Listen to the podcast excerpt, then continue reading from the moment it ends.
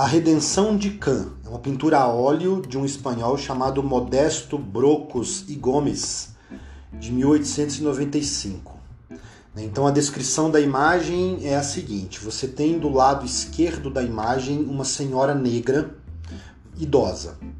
Ao centro você tem uma mãe que é filha dessa senhora e é uma mulata, ela é mais clara do que a senhora, então quer dizer que ela é filha de um relacionamento de uma pessoa negra com uma pessoa branca, que pode ser um estupro de um branco, pode ser um senhor de engenho, pode ser o, o dono dela, né, se ela foi uma escrava, ou pode ser uma pessoa branca comum que ela resolveu ter um filho. Né? A interpretação é livre. Esta mulher ao centro, ela é mulata, dentro do termo mulata que tem a ver com esse ser híbrido que é o brasileiro, né, é, misturado, né, esse tom que é uma mistura de negro e branco, que é o mulato. Você tem ao lado direito um homem branco, uma espécie de caipira, um homem branco comum com traços portugueses. E no colo da mãe, no centro, que é a, a mulher mulata, tem uma criança branca. A senhora negra ela está com um gesto, com as mãos para cima, agradecendo a Deus. E o nome da obra é Redenção de Can. Outro elemento, ao lado da senhora, você tem um, um, pano de fundo que é a senhora preta, você tem as palmeiras verdes e a parede amarela. Isso faz uma referência à história do Brasil, à bandeira do Brasil, às cores da bandeira do Brasil, né? Uma vez que essa obra foi escrita no final do século, foi pintada no final do século XIX.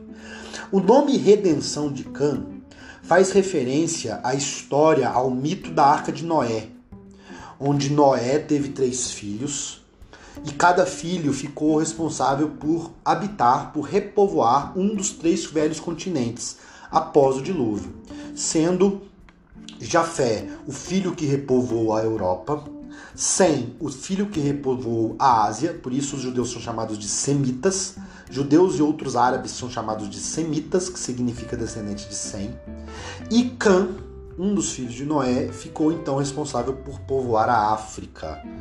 E aí na Bíblia existe uma maldição, né? Na passagem bíblica, Noé amaldiçoa Cã, dizendo que Cã e todos os descendentes de Cã seriam escravos de Jafé e todos os descendentes de Jafé. E ponto. Né? Mais tarde, a Igreja Católica e toda aquela teologia que tentava justificar a escravidão, ela vai usar a seguinte ideia: que os africanos são descendentes de Cã. Cã foi amaldiçoado. Todos os descendentes de Cã foram amaldiçoados. Cã foi amaldiçoado a ser escravo de Jafé, que povoou a Europa. Então, os descendentes de Cã, que povoaram a África, eles são amaldiçoados por Deus para servirem os descendentes de Jafé, que povoaram a Europa. Logo, justifica-se a escravidão é, dos europeus sobre os africanos com um argumento teológico religioso. A redenção essa senhora pedindo, né? O que é a redenção de Can? A senhora preta da imagem é Can, representa Can, e ela está se rendendo, ela está pedindo, ela está agradecendo, ela está rendendo a sua negritude à branquitude. Ela está falando, graças a Deus, que a minha netinha nasceu branca. É porque isso pode ter várias interpretações, tá bom, gente? Primeiro, porque era um sofrimento danado ser, ser negro num país como o Brasil é até hoje, né?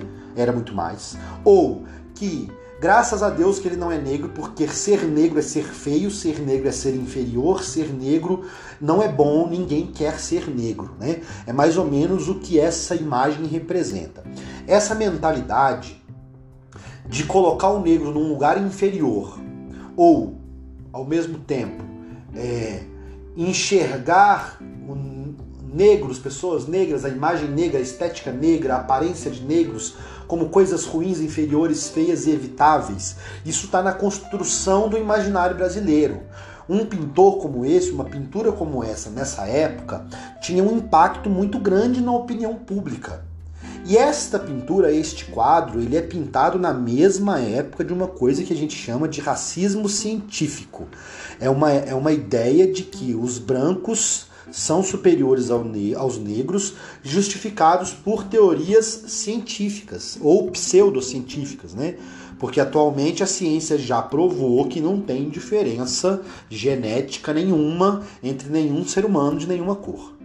Né? Porém, esta obra, A Redenção de Kant, é uma obra muito icônica da formação do nosso povo no século XIX Né? A obra ela resgata uma mentalidade religiosa católica baseada na teologia católica lá da redenção de Cã, da Arca de Noé, da maldição sobre os escravos.